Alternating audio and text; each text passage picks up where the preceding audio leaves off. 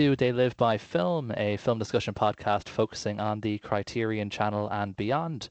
My name is Adam Lundy, and I am joined, as always, by my fabulous co-hosts, uh, Chris Askell and Zach Bryant. How are you doing today, guys? Oh man, I, I'm doing great, and uh, and luckily, um, I'm, I come to you without a story of shitting in my pants, which I'll tell you about shortly. Here, how are you, Zach? Oh, just uh, lo- enjoying a lovely, lovely cloudy Sunday day. it's nice and sunny here in Ireland, which I don't get to say very often, so that's always nice. Yeah, you know, we over the past few weeks we've we've had a theme for every week, and it's been COVID, and it's been uh, a few different things now. But so I've got a, I've got a very John Waters theme for y'all today. Um, uh, are you okay if I just jump in and tell the story? It's pretty wild. Absolutely.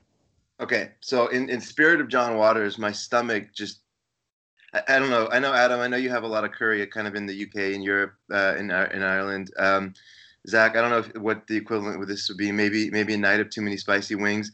But do y'all know that feeling when it's just like, oh, you got to go now? Like mm. like your tummy just, it just hits and it's like, no, it's now. It's not like ten minutes from now. It's right now. And we I was dropping my wife off. We're, we're, we're traveling this weekend because my wife's getting her, her, her tattoo. It's actually turned out really well. So the story ends well. Um, didn't want to go into the tattoo parlor to, to take care of business because it's a small space and it's just embarrassing. She's about to spend four hours with this guy. And I, I had no idea about the unholy hell I was about to unleash. So, in the little kind of shopping center, they had a barbecue place, which I was like, sweet, guaranteed to have a bathroom, and a convenience store, which again, pretty high chance. Because of COVID, no bathroom in the barbecue place. Convenience store was out of order. I was like, well, this is bad. So where we were in Dallas, there was a road called Beltline that has, well, as of 2005, so this might have changed. Back when we used to live in Dallas, it had the most restaurants per capita of anywhere in the U.S. Which I don't even know if that's a good or bad thing. That's a separate discussion. but they have a lot of. so, uh, you know, a lot, of, lot of, lot of bathrooms in for the sake of this story, right? Problem was, it was about a three to four minute drive from where we were. But I don't know the specific area of Dallas where we were. So I was like, I'm gonna do it. I gotta go. Get in the car. It's 40 miles an hour is the speed limit. I don't know exactly how much I was doing, but it wasn't 40. Getting the belt line as fast as I could. I'm. I'm. This is. It's not a visual podcast. It's not. It's not a um, YouTube podcast. So I'll try to paint this picture. You know, describing describing it the best I can. So I'm driving. It's getting so bad that I'm actually like my feet are on the floor and I'm lifting up my whole body off the seat just to try to control one extra second of them not exploding. I I get to this red light in a major intersection, unfortunately, so I can't book it through the red light. Across the street is this poor innocent Thai restaurant that has no idea what's about to hit it. and, I, and I lock eyes like my first love. And this restaurant's called Thai Box. I don't know, somehow that felt appropriate. So me and Thai Box are locking eyes. Light turns green. I fly in. Um, I, I make eye contact with the lady behind the counter and I say, Can I use that bathroom? That's it. She said, Sure. In there. 10 minutes later, I sheepishly come out. The story ends well.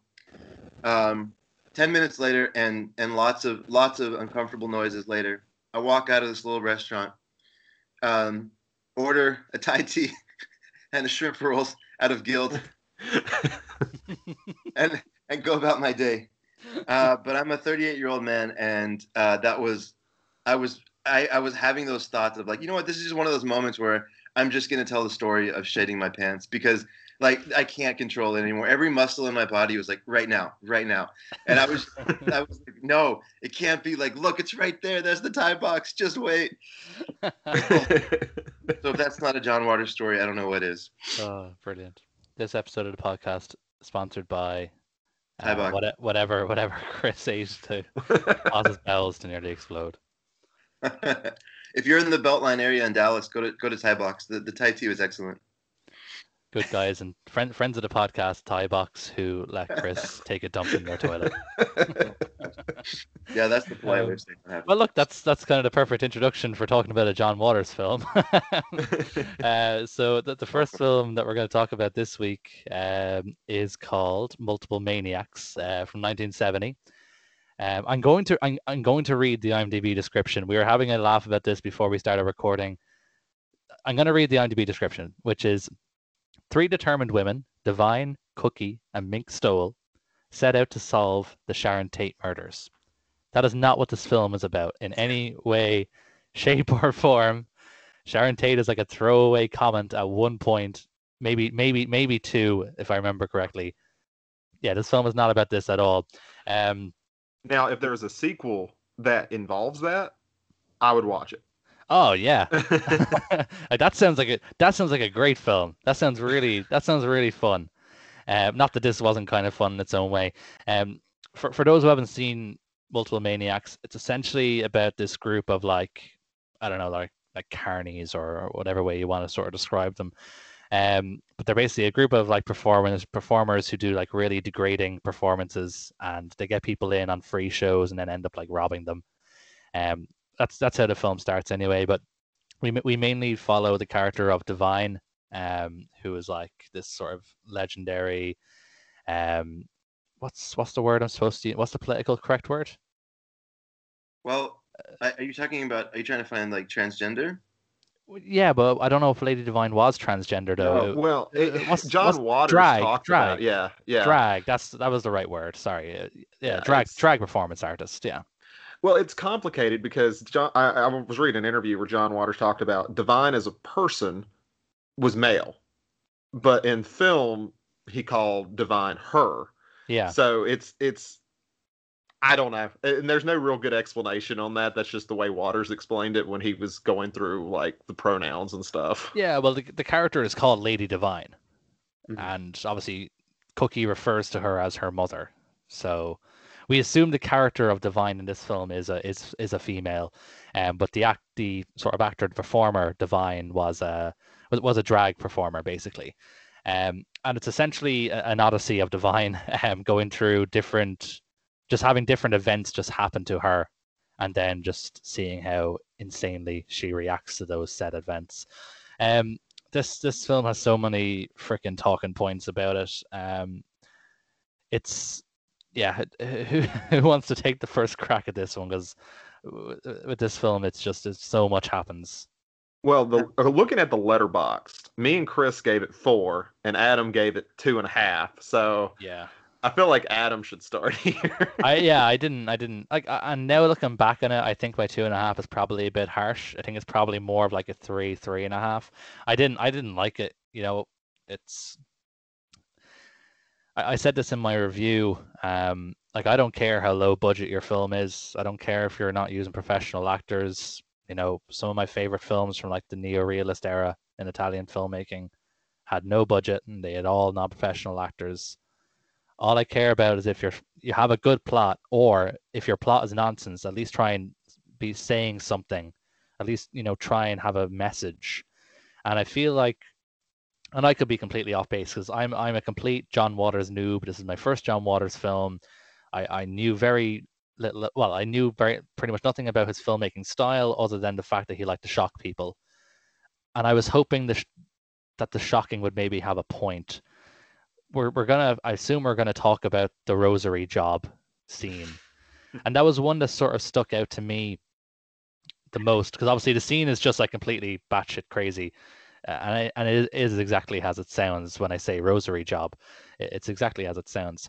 But you know, during that scene, which you know, it's filmed pretty well and it has like this cool intercut between like the stages of the cross and stuff like that. What's he trying to say with that? You know, is he trying to say, "Oh, f you" to the church?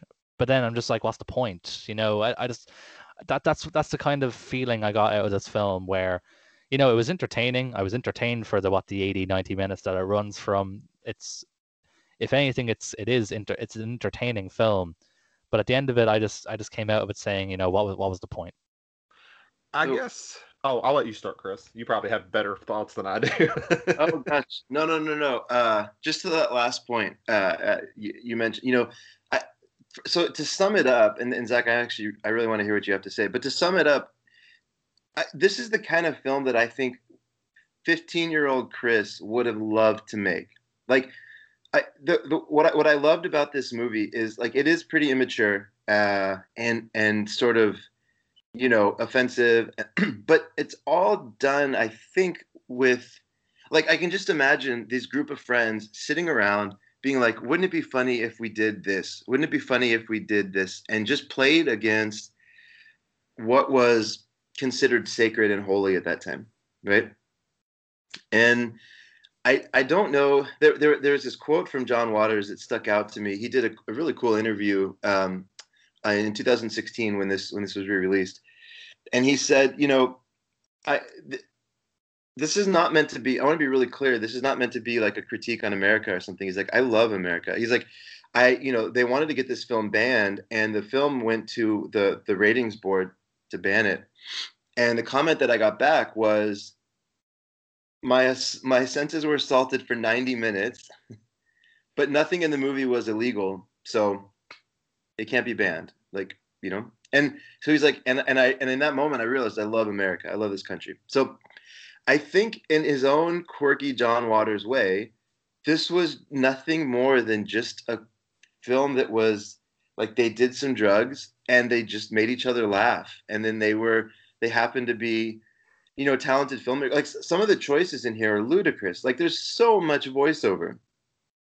so much voiceover, and it's not even interesting voiceover, right? It's just like, like uh, when Lady Divine is telling her story, it'll go on for like 20 minutes at, over kind of some of the action, or at, like, it's some of the choices they made are so awful, but somehow it, it really works for me on that level of just like it, it's a it, they're just dreaming uh, of these offensive things that they could do. Once somebody in our Discord said it was made back when you could still be offensive, and and I think that was kind of that kind of sums up you know my my feelings on it pretty well. Um, and then there's a lot more to talk about. But Zach, what about you? Well, if I had to kind of give it a selling point, I, I would say that Multiple Maniacs is the greatest home video ever made, like home movie ever made it has the the same feelings you'd get, you know, the extreme close-ups, you know, the, the almost amateur feel. But I think what separates John Waters and why it, you know, it it's it's got this. I, I don't. How do I want to put it? This charm to it, and I know charm is kind of a blanket statement, but to kind of go more into that, I think when we talk about like what's the purpose of the violence and stuff like that, what does it mean within the movie? I don't think Waters himself really cares what it means within the context of the movie, just the context of the reaction. And where this came out in very early 1970, this was right at the end of the count, the, a lot of the counterculture stuff. So he's taken this almost extreme perversion and almost the extreme of what free love would be, and showing like how that's um, taken advantage of, and I think that's why Sharon Tate's brought up like twice in the movie because you can cite that as kind of the end of the 1960s and the end of the counterculture era, and this film almost comes off as a counter counterculture thing um, in a sense. At least that's kind of how I take away from it when I watch it. Um, not necessarily a commentary on anything in particular, just you know the reaction people would give to events like this, the what they see on screen. You know, the joke of it it really only has to be funny to them because everyone else is going to be either offended by it, grossed out by it, or something. So the idea of tricking a pastor so you can go uh, film a sex scene in a, a, lesbian sex scene in a church is just a funny joke to them, and the reaction that comes from it, not necessarily it has any basis on the plot or have any deeper meaning within that actual story. And see, that's kind of like my problem with it, though and I just want to sort of put this out there. I'm not like a big Christian or anything, and I, am I'm really paid off about what happened. Like I, am an atheist, so I don't I don't have a ball in this court. Um, I just want to put that out here first. But like to me, like from what you guys are describing and from what I sort of noticed, it kind of plays off like like a bunch of kids pulling a prank, and you kind of ask them, you know, why was that funny? And they're like, oh, you know, it was just a prank, bro. That kind of way You know, it's not really funny if you look at it. It's funny to them because they're the ones doing it, but and I'm, not saying the film isn't funny because it has some of the some of the the wildest, crazy, funny dialogue in a film that I've seen in a long time. The film did have me laughing at some of its dialogue, but just the overall sort of message of the film just kind of comes across like basically John Waters kind of saying, "Oh, it's just a prank, bro." And I think it comes off, you know, Waters' sense of humor is always going to be either you you like it or you don't, and there's no way to ever convince someone to. But when I when I look at John Waters' films, he's childish, not in the sense of intellect. I think he's a very intelligent person. I think he's very thoughtful, but he kind of sees the world in a very childish way. You know, things in, in almost extremes and almost at face value, and you know, basically uh, almost a naivete sort of way, um, not necessarily in a bad way either. I, like I said, I don't find him unintelligent. I think that's just how he still sees the world, and that's really, you know, it's almost like if a child were given having the ability to make a movie with this subject matter, this is what how it would come out, and I think that's just how he is, and you know, that's still prevalent in even his more polished work. That's just his sense of humor, I guess. Yeah, he's he's very um, uh, I, I dogmatic maybe about sort of presenting himself as innocent, right? Like like the, his innocence is very like in, in any interview he's very stubborn about defending like the innocence of his work and i think he even in his personality he he always goes back around to like like the end result of watching his movies i think is way more shocking than john waters himself as a person or as an interviewer like he's aware of what's happening he's aware of the joke but he stubbornly defends the the purpose of the film as being this kind of fun playful innocent thing. Um, but so it's confusing when you watch the movie because you're like there's a woman who's sleeping inside church uh, uh, stalls and churches and then having sex with strangers by using the rosary and reciting the 12 stations of the cross. And this is her and, and she's so excited to meet this celebrity who's a killer, um, Lady Divine, and that's where the line comes in. I'm so excited. I've never given a rosary job to a celebrity. um, and, and and, and just and it's oh sorry yeah. last thing, and I'll say and and and, and the, the the perfect way to kind of sum this up is John Waters filmed the the first viewing of this movie in a church. like, like he awesome. knows what he's doing. Yeah, and it's you know, I think if you take any other director, and especially when you think about like all the most disturbing films ever made, you you have this bleak, this really bleak tone and this uh, really heavy atmosphere. For a movie that deals with sexual assault and bestiality in some ways, I guess, um, and multiple other things it's very light. I mean, when you really look at the tone that he goes for throughout the whole thing, at no point does any of this stuff come off as heavy. Even when they're like brutally murdering people at the beginning of the movie, it never feels heavy. It never feels like disturbing. And well, I, I guess it does feel disturbing, but not in a way that just brings you down. It's almost like I'm not going to say uplifting, but it's it's almost like that contradictions there with Waters, kind of how Chris was talking about. I think the way it was filmed as well, um, it's like it's like a John Cassavetes film on meth. yeah, yeah. It's so true. I, I caught the Cassavetes thing as well. Yeah, just a you know the, the grainy film, and it's it reminds me a lot of like Faces. Um, you know the way mm. it's filmed it reminds me a ton of Faces, which obviously we watched sort of early in the film club days. Uh, reminded me a, a lot of that. But you, you you kind of brought it up there, Zach, and uh, I suppose we have to talk about it the the lobster. What's with what's with the fifteen foot lobster? You know, Coke is a hell of a drug. uh, yeah, there's a there's a scene in this film that features a, a 15 foot lobster that comes out of nowhere, and I I don't want to say it doesn't have relevance on the plot because it technically kind of does. It sets Divine off in her final rampage, um, but yeah. So the lobster, no no, eh, no metaphors for the lobster. It's just a lobster. I feel like, thinking. you know, like I said, I think Waters an intelligent guy, but I thought I think he just thought that was funny. I, I don't, I don't, I can't imagine he has some deep meaning behind it. He's just like, you know, it would be kind of funny. Yeah, I. I, I was trying to find the quote really quick, but but in the same interview where he was talking about how much he loves America, they brought obviously brought up the lobster scene, and he said, you know, I'm never going to say that rape is funny, but when you're being raped by a lobster, it's kind of funny. and then the follow-up question is, um, you know, there's rumors of a lot of cocaine on the set, and basically he's like, those rumors are true. oh man, I'm two for two. yeah, Fantastic. Well, I wonder if the if the lobster has some kind of Jungian context. uh, maybe some Campbellian in there. yeah, someone more intelligent than us can probably write a review uh, about that, that kind of stuff. You know, this is uh kind of it's related, but it's kind of a tangent. Um, my introduction to Waters, which I think is like I, I watched uh, the episode he's in The Simpsons. The, that was my introduction to uh, John Waters, and it's. Uh, I, are you either of you guys familiar with The Simpsons? Like, do you watch it or anything? I haven't seen The Simpsons in about ten years easily. Well, uh, th- that whole episode was kind of a big deal because it was about dealing with homophobia and stuff like that. But there was always just this innocence with his portrayal with uh, Mhm. as his character John.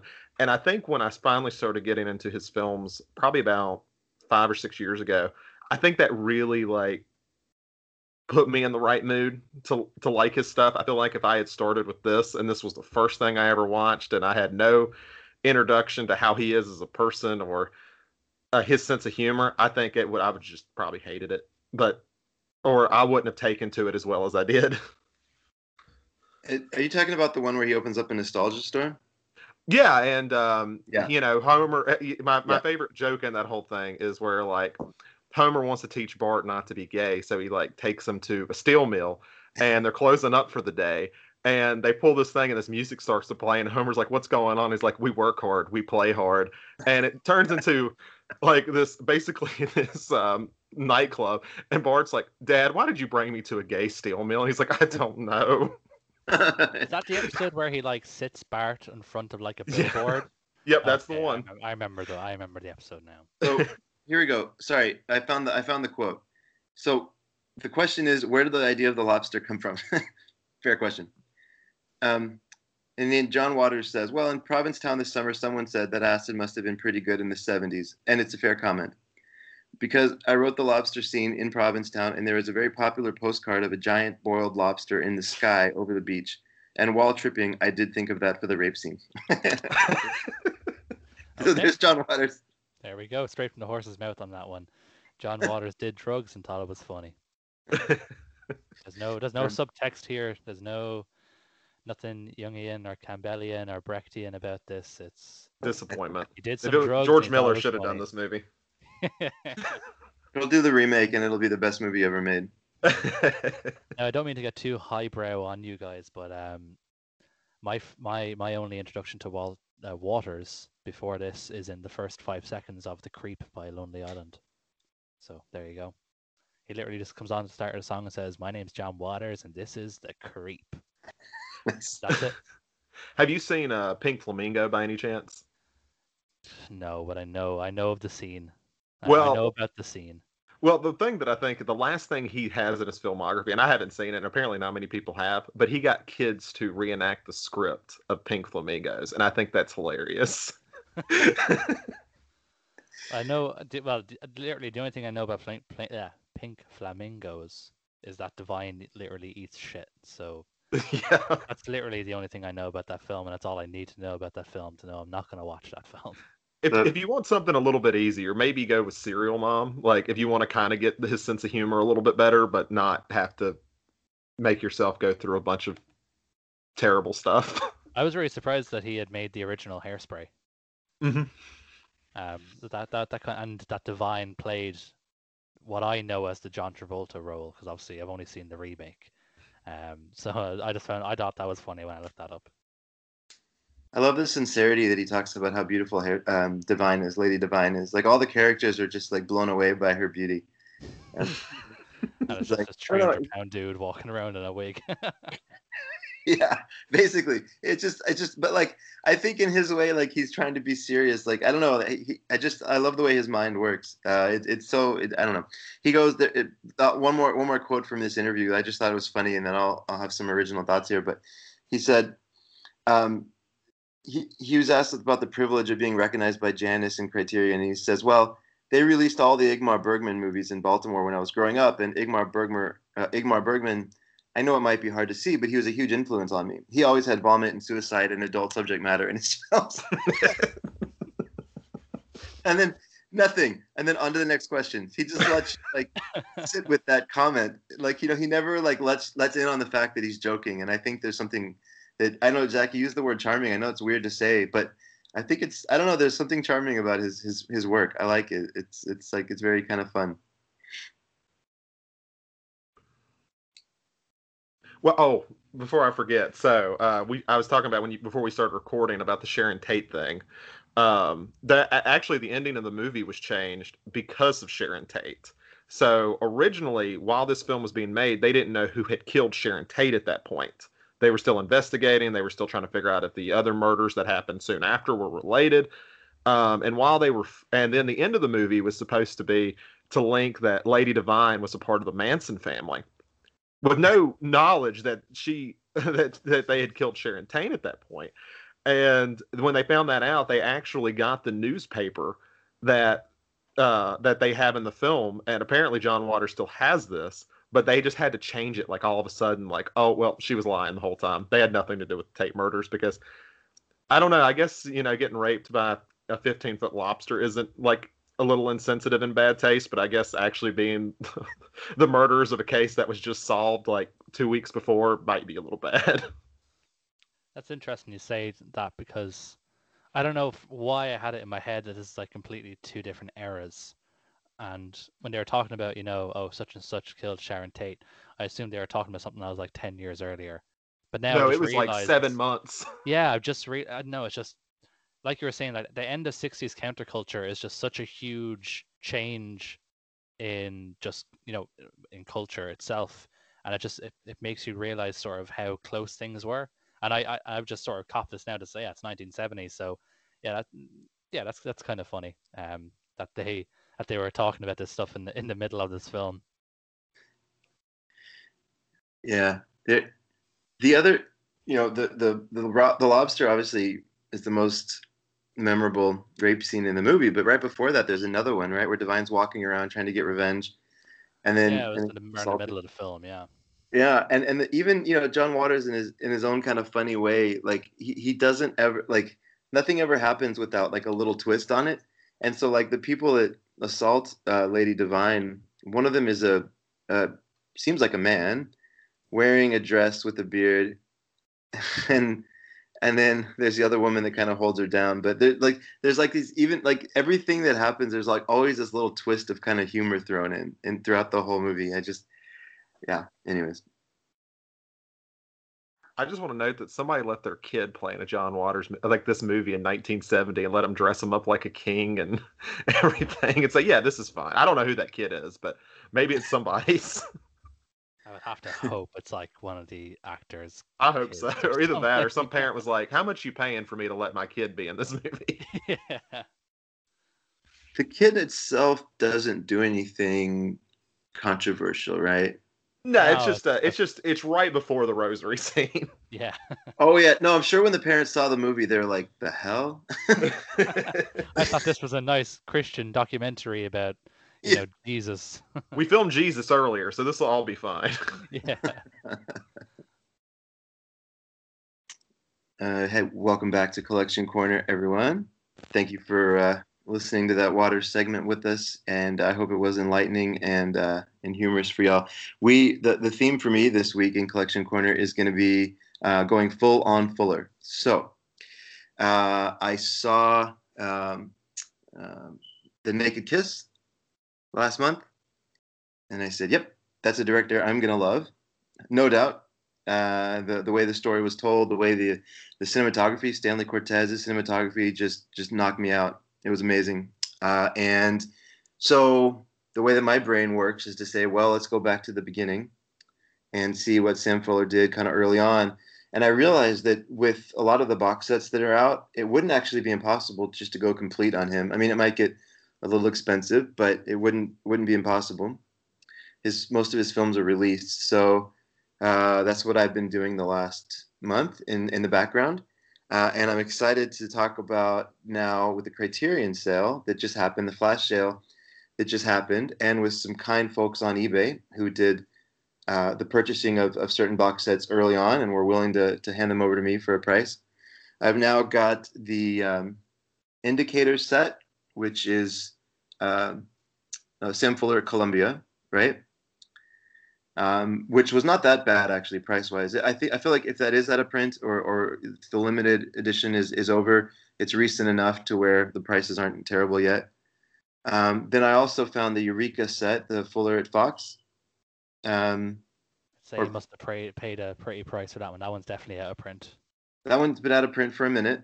Yeah. Uh, and so I made the decision. There was one that was just over a hundred dollars and i it was like 110 or something like that. And i went on and i looked for the other ones are all closer to like 180 190 or something like that. So i felt like i may have potentially been taking uh, you know advantage of somebody who was in a hard time financially if they're willing to part with it for so cheap.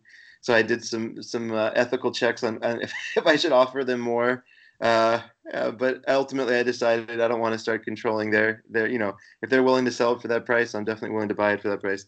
So I just let it go and got that, and then uh, just so happened that right after that, the Criterion Flash sale happened, and so um, I should have when I get back the first three Fuller films are in a, a Eclipse uh, box set from Criterion, and then I already had Shock Corridor and White Dog, and so the only one I had to get was uh, Pick Up on South Street, which I later found out was in the Eureka set. So damn it on that. but anyways, I have two different versions to watch, and then there's a Warner Archive sale coming up in mid March, and uh, and the and the Warner uh, Archive line has basically the rest. Um, so so I'll be able to be completed by on Fuller by March. The only exception is something that's super interesting. So I don't know if either y'all have been collecting uh, long enough to know much about DVD labels, uh, boutique labels, but do y'all remember a label called Fantoma from back in the day? That's a no from me. Um, Zach, they would have been right up your alley. They had some good, some good um, kind of genre and horror stuff. But anyways, they they did not transfer to Blu-ray, and they're the only ones that put out a, this film uh, so far. It did not make it to Blu-ray, which is um, I'll forget the name of the film here. Forgive me, but it's um, the, the, movie that Fuller wrote and, and set out to direct was set in Central or South America, and it never got made. And so what? Um, oh man, sorry, my brain is all over the place here. Uh, the um, uh, uh, uh, anyways, one of these directors that ran in the same circles as like John Lurie and um, sorry, this segment is not very interesting if I just keep searching for this dude's name anyways, this one really cool kind of hip director got together with Sam Fuller and they actually revisited the site where the film was going to go be made and had a documentary about making that film finally. And so I was able to track that down from Fantoma. So that was the final thing that came out for him. And so yeah, I'm, I'm you know in the span of uh, of a month here now with some different sales and whatnot, I've gone pretty much complete on Fuller, which I'm excited about. What about y'all? Um, mine is not received here. It's still uh, up in California, but uh, probably my big purchase and a price I'm not going to talk about, but I'm pretty excited for it. Is uh, in Germany they put out this really nice edition of the 2018 Mandy, and because of my undying love for Nicolas Cage, I just have to prove it to him at some point, even if he'll never realize it. Friend of the um, do what? Friend of the podcast. Oh, absolutely, absolutely, Nicolas Cage. Um, but this set it comes in like this uh fake leather fake leathery thing and it actually includes like have either of y'all seen the movie? I haven't actually been meaning to watch it, but I haven't. Well, the, in in the movie, it has a cult leader named Jeremiah Sands, and he's supposed to basically, funny enough, be based off of Charles Manson. Um, so he has like the failed music career and everything, and they actually include the vinyl record of what his what his music was supposed to be. Um, which is really exciting. It has a bunch of nice art cards, uh, probably this booklet that I'm not going to be able to read because I don't know German, and um, but it has a has a CD soundtrack. Uh, just really nice set, looks really high quality, and I'm hoping to get that within the next week if the guy from eBay ever sends it off. It had, does it have um, Jóhann Jóhannsson did the score for Mandy, I think. That's correct. It was his final Yeah. movie. Oh yeah, cool. So it has it has the score in there as well, does it? It does, and it's a it, it to me it's probably my favorite of his between that and Arrival, but it's really good. Cool. Yeah, he's, he was a he was a really talented guy. Um, for me, uh, I got a I think it arrived just about a week or so ago. Um, all the way back in episode one, I say all the way back. That was like six episodes ago, but all the way back in episode one, I talked about uh, an indicator box set that I was getting called uh, Columbia Noir Number One. And this week, I'm going to be talking about Columbia Noir Number Two, which just came out this month uh, from Indicator. It's another gorgeous looking hard card set. Um, not one of those sort of flimsy digipacks that certain companies beginning with C tend to put out. Um, it's a collection of uh, six sort of film noirs that would be like a lot of them be like B movies, ones you wouldn't have never really heard of, but like just deserve some love.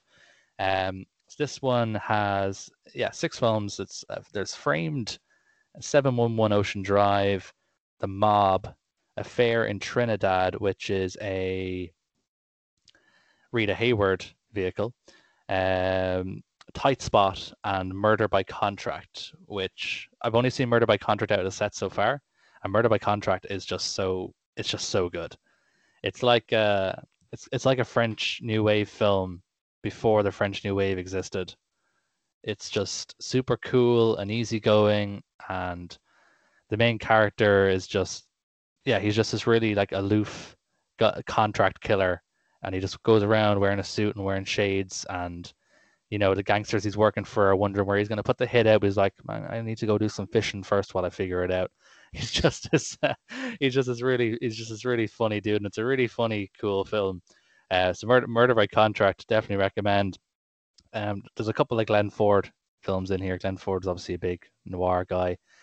Um, and the the one with Tight Spot is a Ginger Rogers vehicle, which also features Edward G. Robinson, who's probably like one of the sort of biggest noir actors. Uh, he did a lot of work with um with Fritz Lang and obviously Double Indemnity as well. He's kind of like the uh, kind of like the antagonist in Double Indemnity, but he's really the only good character. But uh, in terms of like the plot, he's kind of like the antagonist in Double Indemnity. So yeah, it's a really gorgeous box set. It's in this cool pulpy orange color with some really nice artwork. Uh, yeah, Indicator, Columbia Noir number two, and Columbia Noir number three will be out sometime in May. I can't remember the exact date, but I'll be definitely picking that one up as well when it comes out. Have they revealed what's going to be in three? They have, they have. Um, and once again, like one and two, I've never heard of any of the films, but I'm sure they're great. Just while you're looking those up, Adam, do you do you by chance know? I I don't know why you know this off the top of your head, but are these Mhm. releases in Region A No. uh, at all, or are these ones that are kind of exclusive to Blu-ray? They are, I think, Indicator in general are just Region B. Um, they're just like Region B, as far as I'm Um, aware. Now they um now I don't know if all of their stuff is like this. I know my Vampires and Ghosts from Mars uh from them is ABC. Oh. Uh, it has it on their disc. I don't know if yours will or not, but Well, this is uh, B. This says this B. is just on- specifically B. yeah, this just has B on the back, so this says definitely just B. Um, Columbia Noir number three. Oh, not only have I heard of one of these films, I've seen it. I Oh, forgot all man. about it. Um, so you have Johnny O'Clock, never heard of it. Convicted, never heard of it. Between Midnight and Dawn, never heard of it. The Sniper, never heard of it. City of Fear, I feel like I've heard of it, but I can't say for sure. And then The Dark Past, which I've not only heard of, but I've seen because it was part of it was part of the Columbia Noir Criterion Channel um, thing that they had out last summer. They had like a collection of Columbia Noir films, and The Dark Past was in it.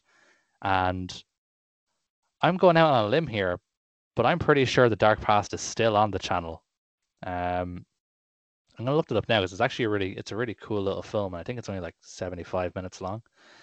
Um, let me just get the Criterion channel up here now and just do a search. The Dark Past.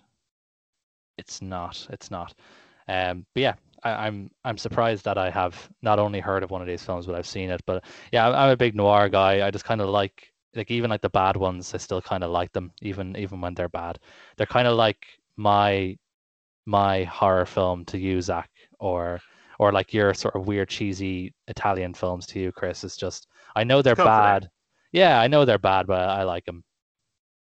So th- that sounds amazing. If I can redeem myself real quick, let me tell a more uh, more uh, uh, succinct story around the last film from Sam Fuller because I got it up now here, and it's actually I think it's an interesting documentary. I really want to see.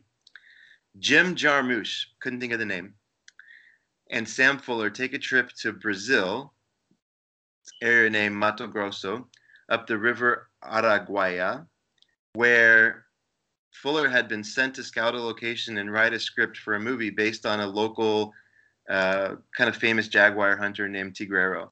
And so he takes Jim Jarmusch now, 40 years later, and just walks him through this really remote, kind of scary area of Brazil, and they tell stories together.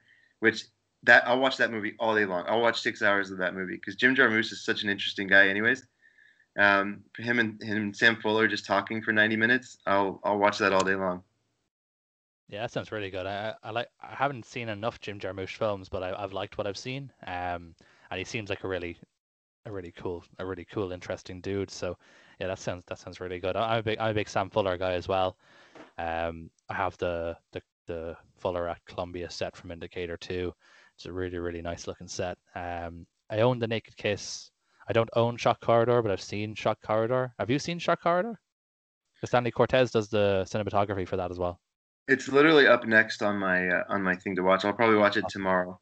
Um, yeah, it's it's really really good. Um, it's, it's it's just like a completely different kind of film. It's and it has a yeah has some really cool sequences in it. Um, like you wouldn't think there's a lot you can do, you know, from a cinematography point of view when your main character is at a mental hospital for 99% of the film. But yeah, the film just looks great. Um, yeah, that that that Fuller documentary definitely sounds cool. All right. Now that we've had our John Waters fill for the day, let's move into the 1958 film The Blob. This is about three determined women, Divine, Cookie, and Steve McQueen, who set out to solve the Sharon Tate murders.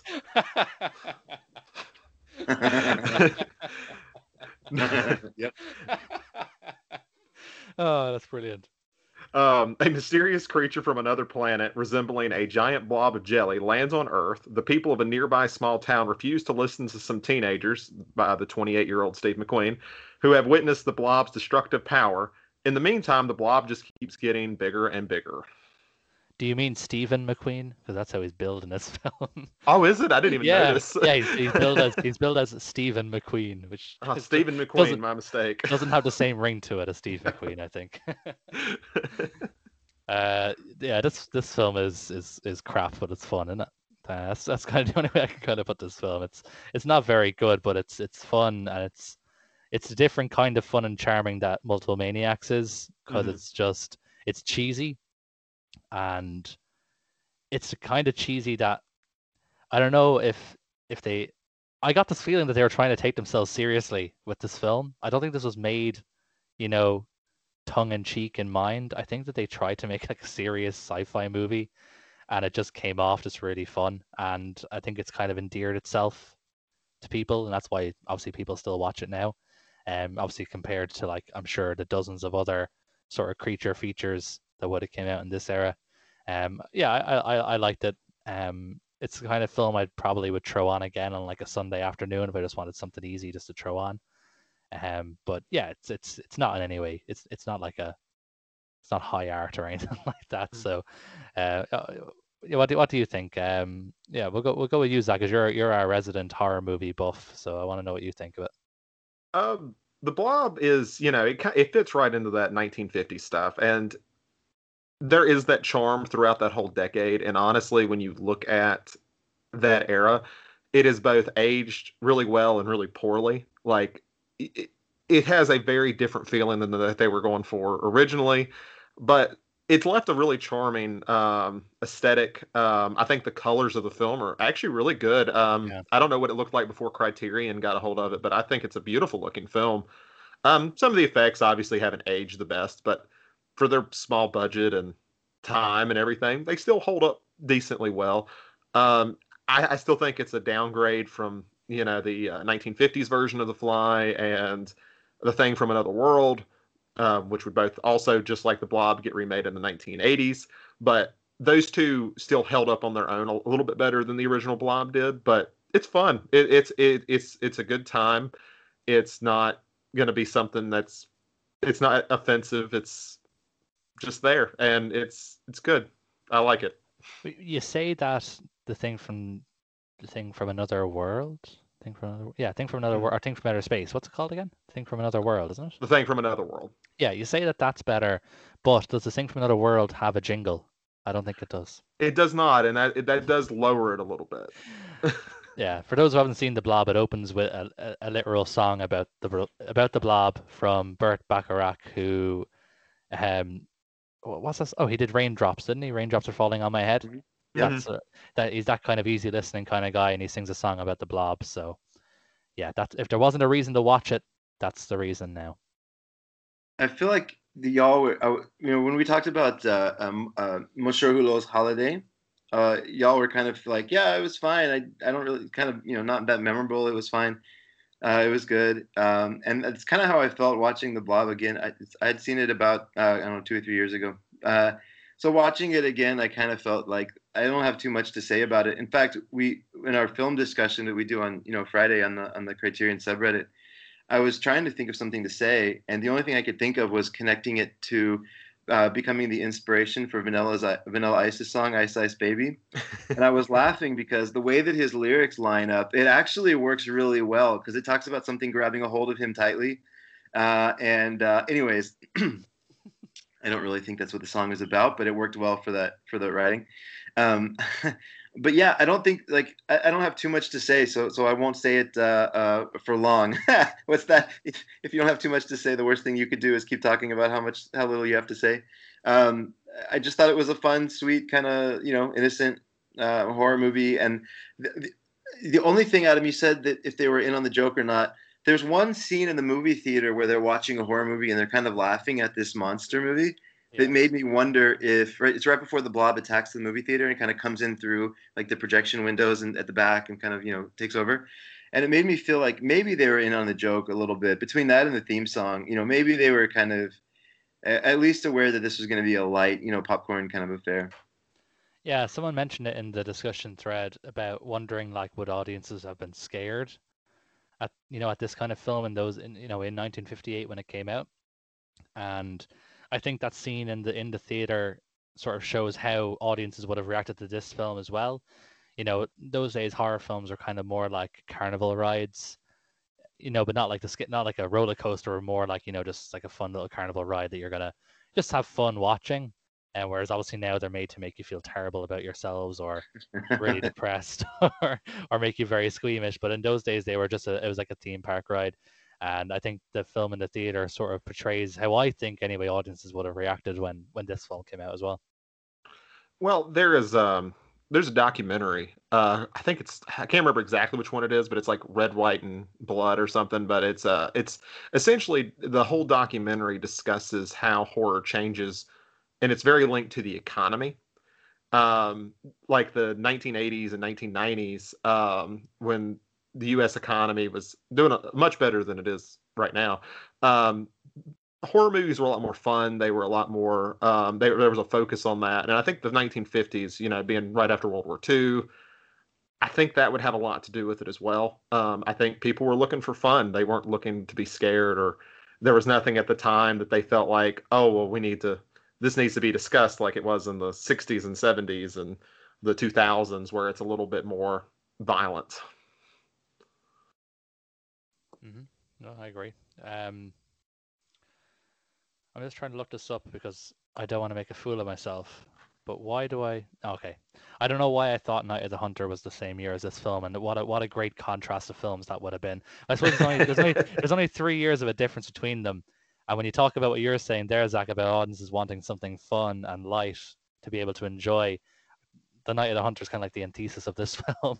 Oh, in th- absolutely. In the, in that sense, so um, yeah, Well, this was this was three years after, but still. that would even back up the point of why audiences didn't really go with Night of the Hunter to begin with, right? Maybe this movie came out and they were like, "Whoa, whoa, whoa! We want the Blob. What is this?" yeah, exactly. They just want something. They just want something. It's just fun. I feel like this film was kind of gonna is is kind of like um a few weeks ago when we were talking about uh, the Lady Killers. Yeah. Um, we, we, there's no real in-depth discussion here about the, the themes, although I suppose, and you know, I think this is kind of the most overt sort of um Red Scare movie. Really, Mhm. it's literally it, it comes from the sky it is red it assimilates people it's it's as overt a red scare allegory as, as as you could possibly get with a film without the blob literally starting to speak russian so um uh, the sort of fear of communism and everything like that which is obviously running really high in you know at this time in the in the 50s after world war ii um yeah it's definitely the kind of film someone someone else in the discussion thread brought up how it's kind of different from the H bomb scare films, you know, Mhm. like them or Godzilla, you know, the ones where it was more about radioactivity that you were scared of. You were scared of like nuclear bombs and stuff. I think this one is definitely more, uh, you know, scared of communism, scared of, you know, something's going to come into your town that's going to assimilate you into this, into this blob, you know, and essentially communism is about, you know, the idea of communism is about everyone being sort of together. Um, and the blob kind of represents that in that aspect. That would explain too if you're gonna uh, if you know this is an allegory for communism. It would explain how the community was even kind of designed because they were really well like uh, they they're very friendly with each other. They're very supportive of each other. They're very strong together, and so that would serve as a nice counterpart to the blob, which was coming in and it was so kind of pernicious and like you know it, and it grew so so fast. Um, is is this counterpart there of the town? Um, and in a weird way, this this film would also kind of grow beyond time so like every every new generation in theory could have either a political you know ideology or or something you know we could look at coronavirus in 2020 2021 i mean Yeah. there's there's something going on in the the macro environment that could probably serve as a proxy for the blob if you wanted to to look at it that way Yeah, you could remake it any old time and you can say X. So like if it was in the seventies it'd be, you know, gay panic. If it was in the eighties it'd be AIDS. You know, obviously if it was made now it'd be coronavirus. So yeah, it is kind of one of those sort of blanket allegories. Like for me it's very overt. Obviously for you know, it's obviously it's made during the you know, during those sort of Cold War tensions and obviously for me it's overt because it's red. I don't know if I'm just misreading that. The fact that the blob is red is just that, that's what makes it super overt for me anyway. no i think it's definitely about Yeah. that One thing I thought was, uh, and this I guess this probably shows how little there really is a lot to say about the Blob besides like it's fun. But uh, one of the first things I noticed when I watched it was it was produced by uh, I think his name is Jack H. Harris. I'm gonna double check because I just pulled it up to be double short. Yeah, Jack H. Yeah. Harris, um, who you know where I've been on my Carpenter run. He was uh, the one who really jump started John Carpenter and Dan O'Bannon's careers with Dark Star. He was the one that convinced them to take like their student film and uh, turn it into a feature film. And then he would actually go on to produce The Eyes of Laura Mars, which was originally a screenplay by John Carpenter. So it, it, it was interesting to see that because that was really the highlight of his career. But to see that, and then, um, and actually, apparently, he did a sequel to that. He was the director of the sequel because that's a thing. Let me see if I can find it again because it was like the only thing he no he did Unkissed Bride, but he produced and I'm making this job really fun for Adam when he has to edit. Beware the Blob. There we go. Uh, which I have not seen. I don't know if it's any good, but apparently it's a sequel. I, I like Beware the Blob. I've never seen Beware the Blob, but I like it because I'm just reading here now. The tagline for Beware the Blob when it was released on home video was the movie that shot, sorry, the movie that J.R. shot. Um, that's, that's the tagline for Beware the Blob, so I like it because of that. I, I have no idea if it's any good. I assume it's not good. I don't know if you didn't. You said you were going to try see it, Chris. Did you? Did you get around to it? No, I, unfortunately not. Um, but uh, you know, I, I was hoping there's this, a few sequels that are better than the original, and I was hoping that Beware the Blob would be one of them. So I'll let y'all know if I do see it. Although my hopes are not high. I'm just wondering how it starts because obviously, I don't know. if The we wanna- Arctic melted. no, actually, apparently, an oil pipeline layer was in the North Pole and then returned home to suburban Los Angeles and brought the blob with him. So there we go. That's that's that's how Beware the Blob starts. That's how the blob returns. That's a very Godzilla kind of plot. You know, every all these Godzilla movies are about like people messing up the environment and causing Godzilla to come wreak havoc, and that's a very, uh, it's a very Godzilla plot. Yeah, oh yeah, that is sort of environmentalism is very sort of prevalent in in like monster movies, um, and in a lot of horror movies as well. Obviously, the most genius one is The Happening by M Night Shyamalan, um, uh, where it's the What? trees. No. It does am I misremembering that film, or does Mark Wahlberg like literally say, "Oh, it's the trees" or something like that? Or Pretty it just- much. okay, 'Cause I remember. I know, obviously, I, like I did. I, I, I'm, I'm not um enamoring myself to cinephiles that listen to us, but I, I did see the happening. I, I have seen that movie, but it was so long ago, and obviously, I know the famous GIF where he like has that sort of puzzled look, as as like the. As, as the sort of tree as the as the wind moves through the trees and he puts two and two together but I didn't know if he if he literally said it's the trees Well, no matter what, the one thing I will give the happening, it is better than Fat Girl. Ouch. hot, hot take hot take. The happening is better. You've heard it here first, folks. What if the happening is a sequel to Fat Girl? It's Yeah. one of those sequels you were just talking about that outdid its original. I, for, I was going to tell y'all I hadn't seen the happening, but then when you described it, it brought back some old memories. I think I saw that in the theater, and I remember just sitting there in the chair being like, "What the hell is happening right now?" Because it's like, yeah, I think it came out in like 2008, around that time. that's right. Yeah, and who plays Mark Ruffalo? Why do I think Zooey Deschanel played Mark Ruffalo's wife? Yeah, she's there. Oh my God. Okay. Wow. I, I remember more that about that film than I thought I did. I literally Remember saw it when it came out. I literally saw it when it came out, um, and it's obviously terrible. Um, I swear he made The Last Airbender just to say, look, that's not my worst movie. I made The Last Airbender. So on the blob, um, Stephen McQueen, who's 28 years old, I really want to look up the rest of the ages of the teenagers, but like none of them have Wikipedia pages. Um, Robert Fields, he's the only one of the, of the teenagers as they are as they are credited in the opening credits, who played the teenager of Tony, who I, yeah, you you know, yeah, you know as much as I do. Um, but he was he was only one year younger than Steve McQueen. Um, yeah, and then um, his girl, the girl who played his girlfriend, she said she was born in 1933 on her on her IMDb, so she was 25. Yeah, so they're they're in no way, shape, or form teenagers. And like to be fair, she can probably get away with it. She kind of looked young. She could probably pass for 18. Mhm. Um, Steve McQueen could not pass for 18. That dude, I'm pretty, that dude had gray on the side of his head. he had gray hair, you know. He had gray hair and he had, you know, tension lines in his forehead. He, that dude could not pass for 18. I don't know whose decision that was. I mean, he a- was just he was just held back a lot. that dude just could not do math. He just, That's why nobody believed him. They're like, look, this guy did not find aliens. There's no way he was held back seven times. it reminds me of it's like they're not taking him seriously because yeah, it reminds me of isn't there like a film or where where Tara Reid plays like a scientist? I wouldn't doubt it. Um, In all honesty, her career has made some. Uh, And it just Bad reminds me of that. It's like who's gonna who like who's gonna believe that this person actually knows what they're talking about? My favorite one like that is Denise Richards playing a nuclear scientist in a Bond movie. Yes, it's it wasn't it wasn't Tara Reid, it was Denise, yeah. Yeah, like that's Isn't- immediately believable. Isn't her name like Christmas Jones or something silly like that as well? I'm pretty sure that's her name, like Christmas Jones or something ridiculous. Yeah, exactly, exactly. It's, it's something Christmas for sure. all I've learned is Adam has a really good memory, much better than mine. Yeah, I, I, don't- I can't even tell you what Bond movie that's in. I just know it exists. It's a Pierce Brosnan one. Okay, so that means they're terrible. Okay. Um, Yeah, Christmas Jones. You were right. That's awesome. Christmas Jones. What what film was it? the world is not enough. Oh yes. Okay, I, I've definitely seen that one. So that makes sense. It'd be weird if I knew it and hadn't seen it, but that happens a lot as well. I know more. I know a lot about films that I've never seen either.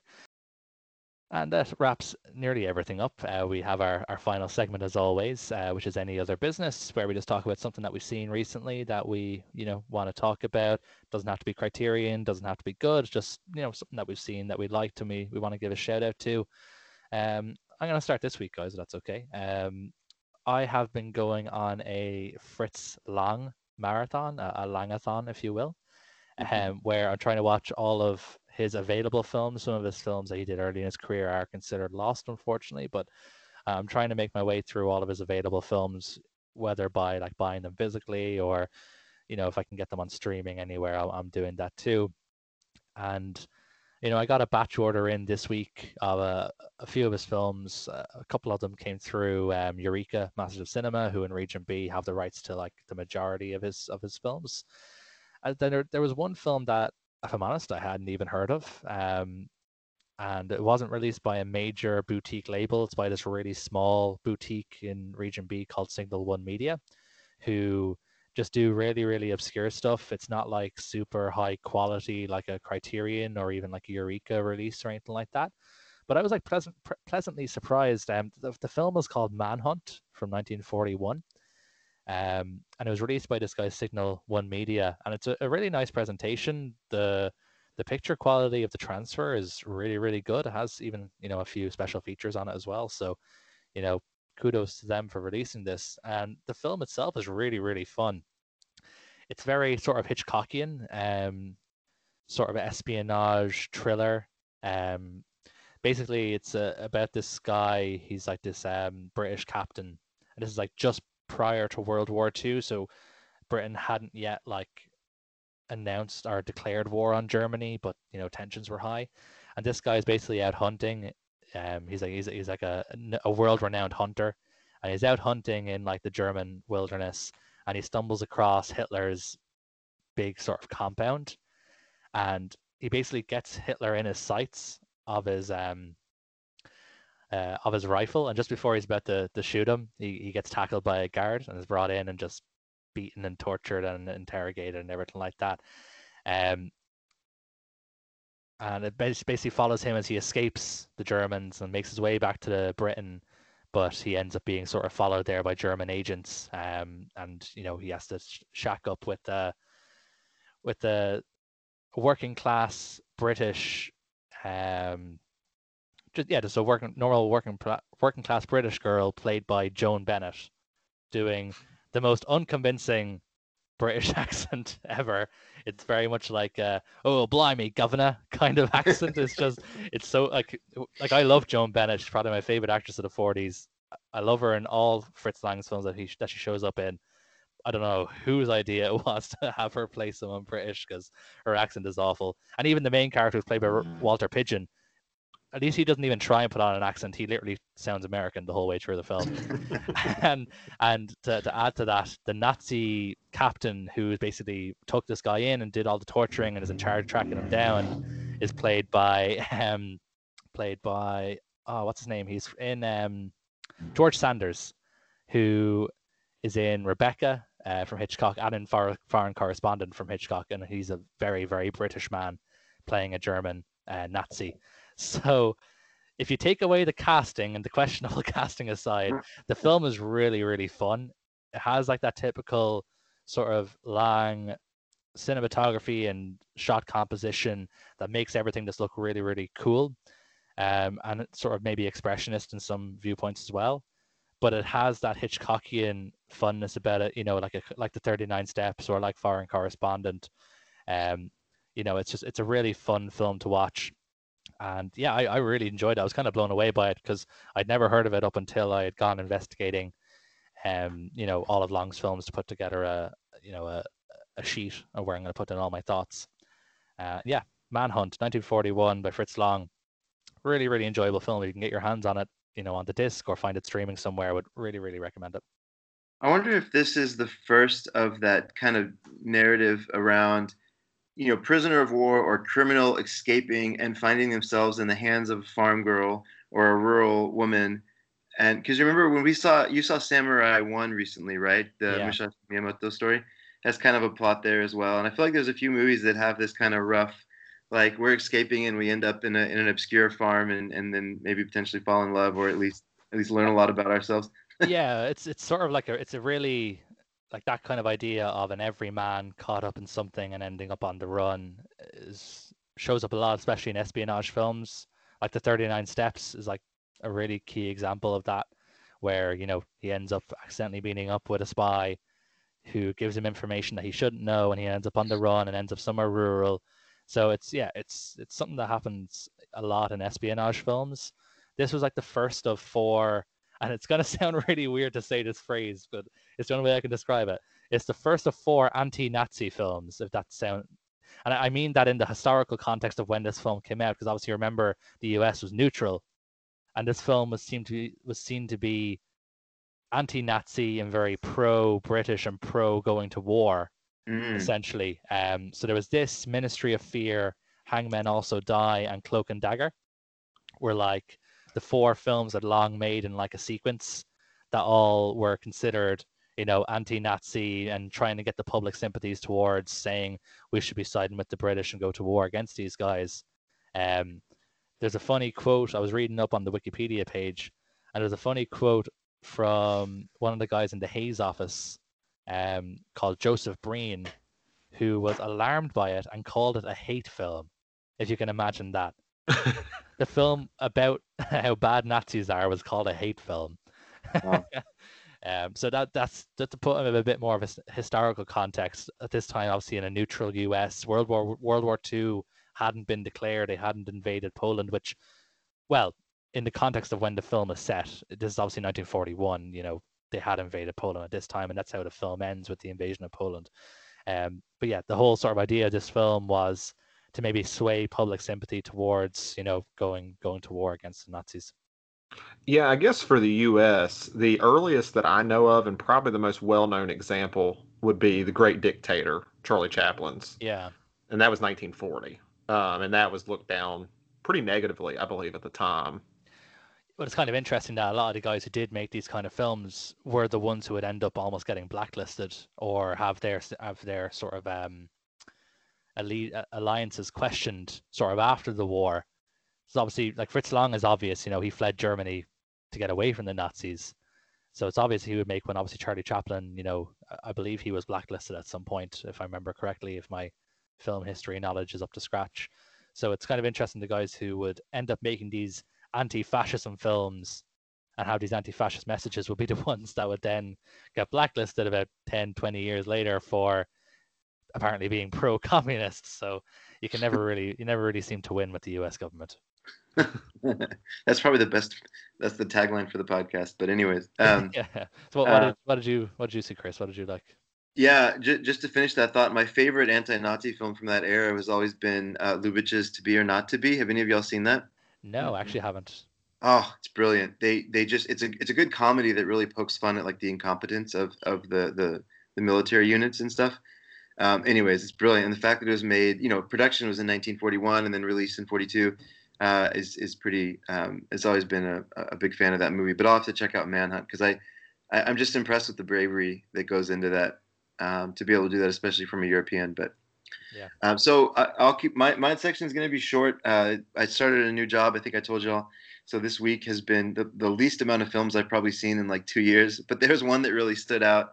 Um, there's a Arrow Video has released two volumes of something they call Nikkatsu Diamond Guys, and it's essentially these these Japanese movies that came out where they they got a trope uh, a troupe of actors together, and it's sort of like a boy band, honestly. Like it's a very similar process.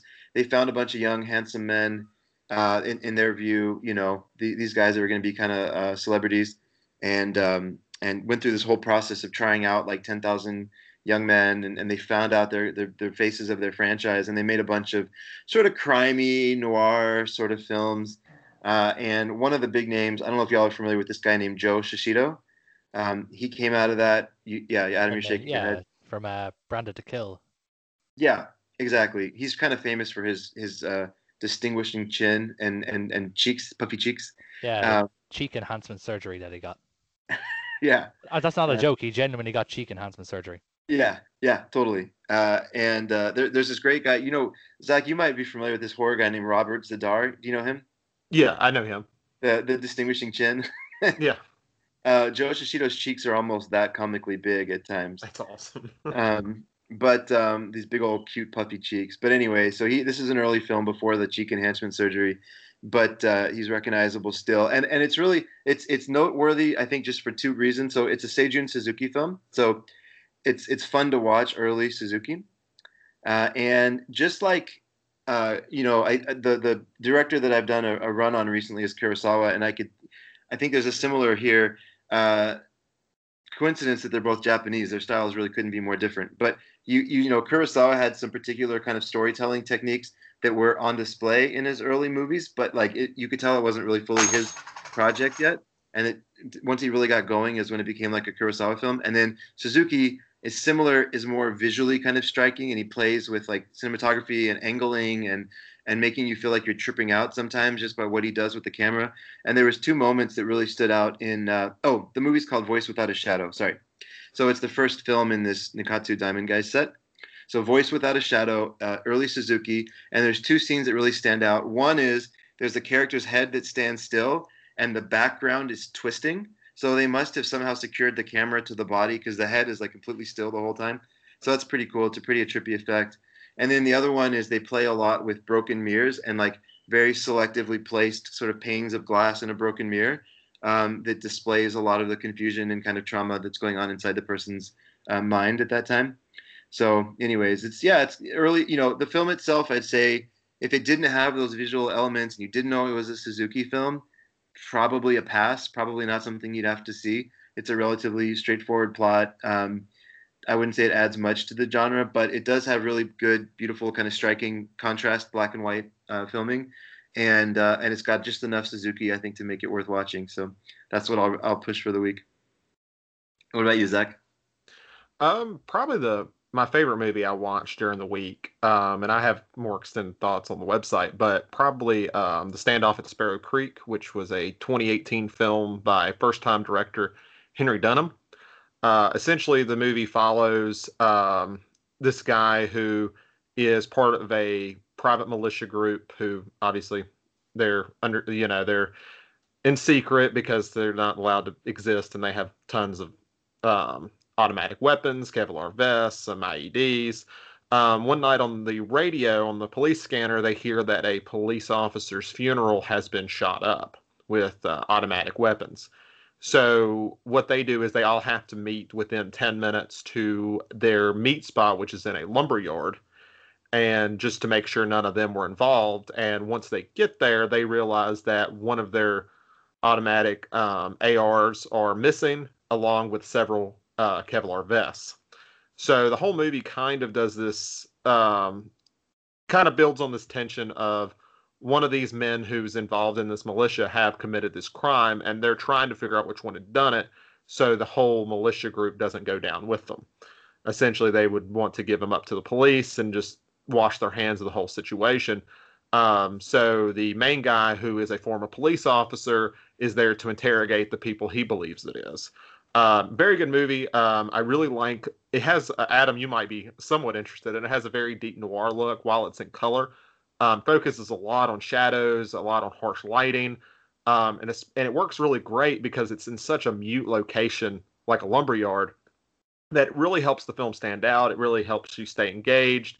It's great. It's a great looking film. Um, it's it's a brisk like 86 to 90 minutes. It's a very quick film, but it, it just keeps you hooked about the whole time. Um, it's almost it's I, I guess in concept it's similar to Reservoir Dogs I was about to with say a lot more sounds- bleakness. Yeah, I was gonna reminds me kind of Reservoir Dogs. That sounds sounds pretty cool. Yeah, so that's mine. Uh, I think it's available on Hulu if anybody has that. I know Adam, you don't have that in your country, but um, it's good to watch. It's a good fun watch. Yeah, I've been- sounds, sounds good. I've been furiously searching in the background in hopes that it's the brother of Lena Dunham, uh, but it looks like they're not connected. So Well, was- that is a little disappointing. yeah, God damn. That wraps up this week's episode of They Live by Film. If you want to read more of our thoughts, visit theylivebyfilm.com. And you can also follow our Letterboxd, Reddit, and Instagram accounts from the links in the description. For now, take care.